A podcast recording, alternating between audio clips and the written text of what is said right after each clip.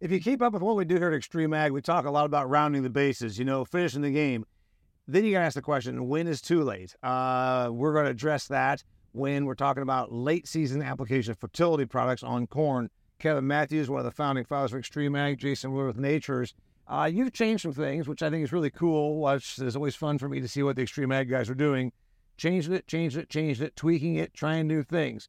In the old days, you know, Matt Miles and I talk a lot about this. Go out there and blast out all kinds of dry fertilizer. Well, that didn't really stick around. We know that was the mistakes of our youth. Now you're going out there pretty late in the game and putting on a fertility treatment like at R4 or something like this. You know, you're pretty late in the game. So talk to us about what you're doing late season fertility on corn and how late is too late. Well, you know, it's kind of like a relay effect. We start out with the planters and, you know, we run certain products into planters, and sometimes it's nature, sometimes it's something else, you know, but I wouldn't just tell you that part. Yeah, it happens. Yeah. But then we really want to make sure the plant never runs out. We want to get to that finish line as hard as we can. And so what we're after, you know, we're really wanting, we got this corn here is dented pretty good, and that's something we'd rather not have. And we would rather have those kernels big and round on the caps there. And you're talking about when you do your last treatment. Yeah, when this thing goes into black layer, we want that kernel round and fat. You know, we want as big a kernel as we possibly get, kind of like these right here.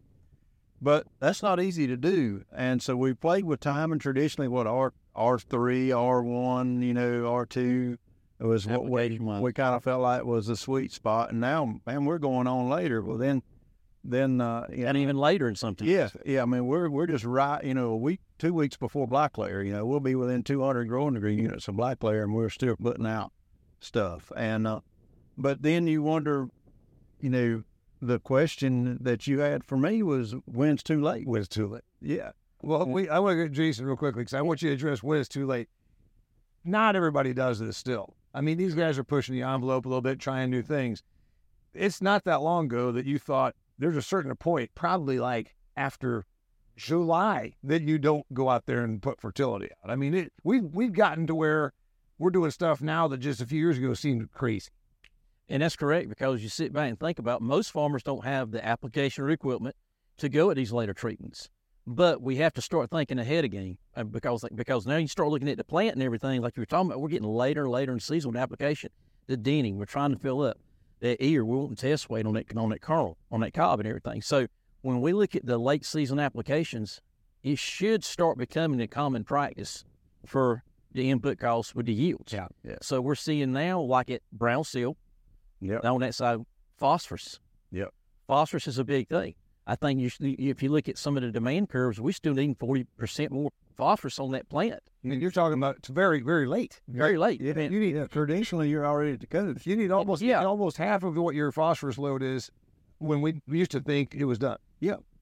And so now we're coming back. Now we're saying, hey, we should be getting that other application on. It's not a high rate. I mean, you know, we got our products that we can look at with our first down and various things like that. Our triple option we could go through there with, the first down being the product of choice that we like, just because of the phosphorus load and the potassium side. But yeah, most farmers are not equipped to do this, but they need to start looking future-wise. The technology now, we got ground rigs that can get over the corn, we got drones, we got aerial aircraft, we got options we never had. Right? Yeah. Right.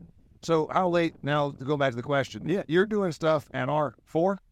R5. R5, okay. Yeah. And the neighbors think, boy, this guy crazy. He's going out there and he's putting fertilizer out there when that crop's already made. He's just wasting his money. And you say, well, so far the research is showing it pays. The trouble is getting enough time to get it all, you know, and that's the critical part. But we're still pushing the envelope, and we need that late season fungicide application. So we're getting two birds with one stone.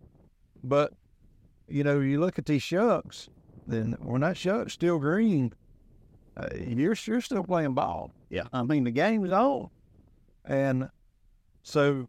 Yeah, so the point is, this is clearly not dead and dry. I mean, this doesn't look like the court shows you. Oh, you're in the final stages of the ball game. Okay. So when you're putting on, when you're going out of R5, what are you putting on? So what I'll do, I'll run a heavier load of potassium. When I say heavy load, gallon, 2 gallon, you know, that's a very heavy load. It is 2 gallon for normal. But then I'll run, you know, put some nitrogen in there as well and some micronutrients. Just try to Any little thing that's left, I want to get in there. But the key is when you look at this shuck, and don't get caught up on that one little brown tip right there. Okay. That's not that, because the average person might say, hell, that corn's already done. Look, it's drying down. Yeah. And you'd say, well, you pull up your growing degree units. We got smartphones with apps on them. You can put in your plant date, your variety, and you look at everything. You don't even have to have the variety in there, but you look and you say, okay, well, you go find out what your black layer number is. And, well, hey, I like 400 units getting a black layer. It takes a long time from this point to black layer. Okay, so unless it's weather impacted. If we get a hard frost and it starts... Well, that or more so, I'm thinking from where we are is it turns dry and hot. Okay. And it cooks the corn. Yeah. You know, it just cooks. That's what we are. Yeah, we are. Basically, it says you're done and just temperature kill it. I got a question, Jason. This here corn right here that Kevin's talking about going out and putting fertility on, it ain't going to get any bigger. You're not going to get any more rounds. That last bit of fertility, what am I getting? Wheat? I think the thing Kevin hit on earlier, the dentin side of it. We were just at PTI last week at Precision Planting Field Day, and the one thing on Jason Webster come up to to Tommy and said, hey, listen, my corn's starting to dent. I got to stop it. Because that's where we're going to take, and that's where we're coming back now and going, we won't test weight. Yeah. 62 plus. And now, you know, this shuck right here, we just shuck this ear. Yeah. So we're not going to help this. This is done. Yeah. Right. Well, it's done now. But what we can do is still build the weight in that kernel. Yeah. And so we want to finish strong. Okay. That's what we want to do. Now, if you go to the field, your plants are all green and you got brown shucks, you're done. Because the plant looks like it's still working, but this is done. But you've actually won the battle because the corn plant matured properly. Okay. Because you want your shucks to dry before your fodder starts turning. So when that shuck is all dry and the ears dropping down in the low 20s and the stalk's completely green top to bottom, you've done a lot of things right. Got it.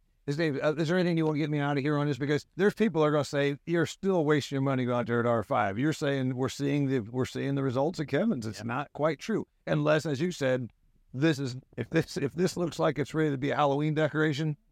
No. Get the combine. Yeah, it gets the combine or the chopper in it. Is there anything else on that? No, you were just talking about the nitrogen and the potassium side of it. You know, we've got some other new products we've come to the table with this year, like with our knockouts, the 10-0-10 with 0.25 boron.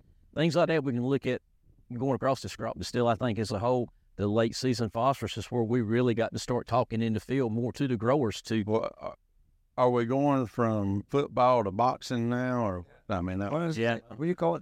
10 KO? It sounds knockout. We got to get with Tommy on some of these names. But anyway, you said it was a phosphorus and boron. It's a nitrogen and potassium. Okay, on that side, but. You know, still, I think at the end of the day, we still got our first downs for our phosphorus application if we're trying to get, because we're going to get nitrogen as well and potassium. Yeah, and the question is how late is too late and putting fertility on for corn at R5. Kevin's doing it. Stay tuned. We'll keep you posted with this kind of stuff, just like we do with all of the great things that we're doing at these Extreme Ag trials and field days. We're here to help you learn and up your farming game. Hundreds of videos, podcasts that we've created, extremeag.farm. It's all there. It's free. Share with somebody that can benefit their farming operation as well as your own. Jason Worley with Nachurs, Kevin Matthews, Extreme Ag. I'm Damian Mason. Until next time.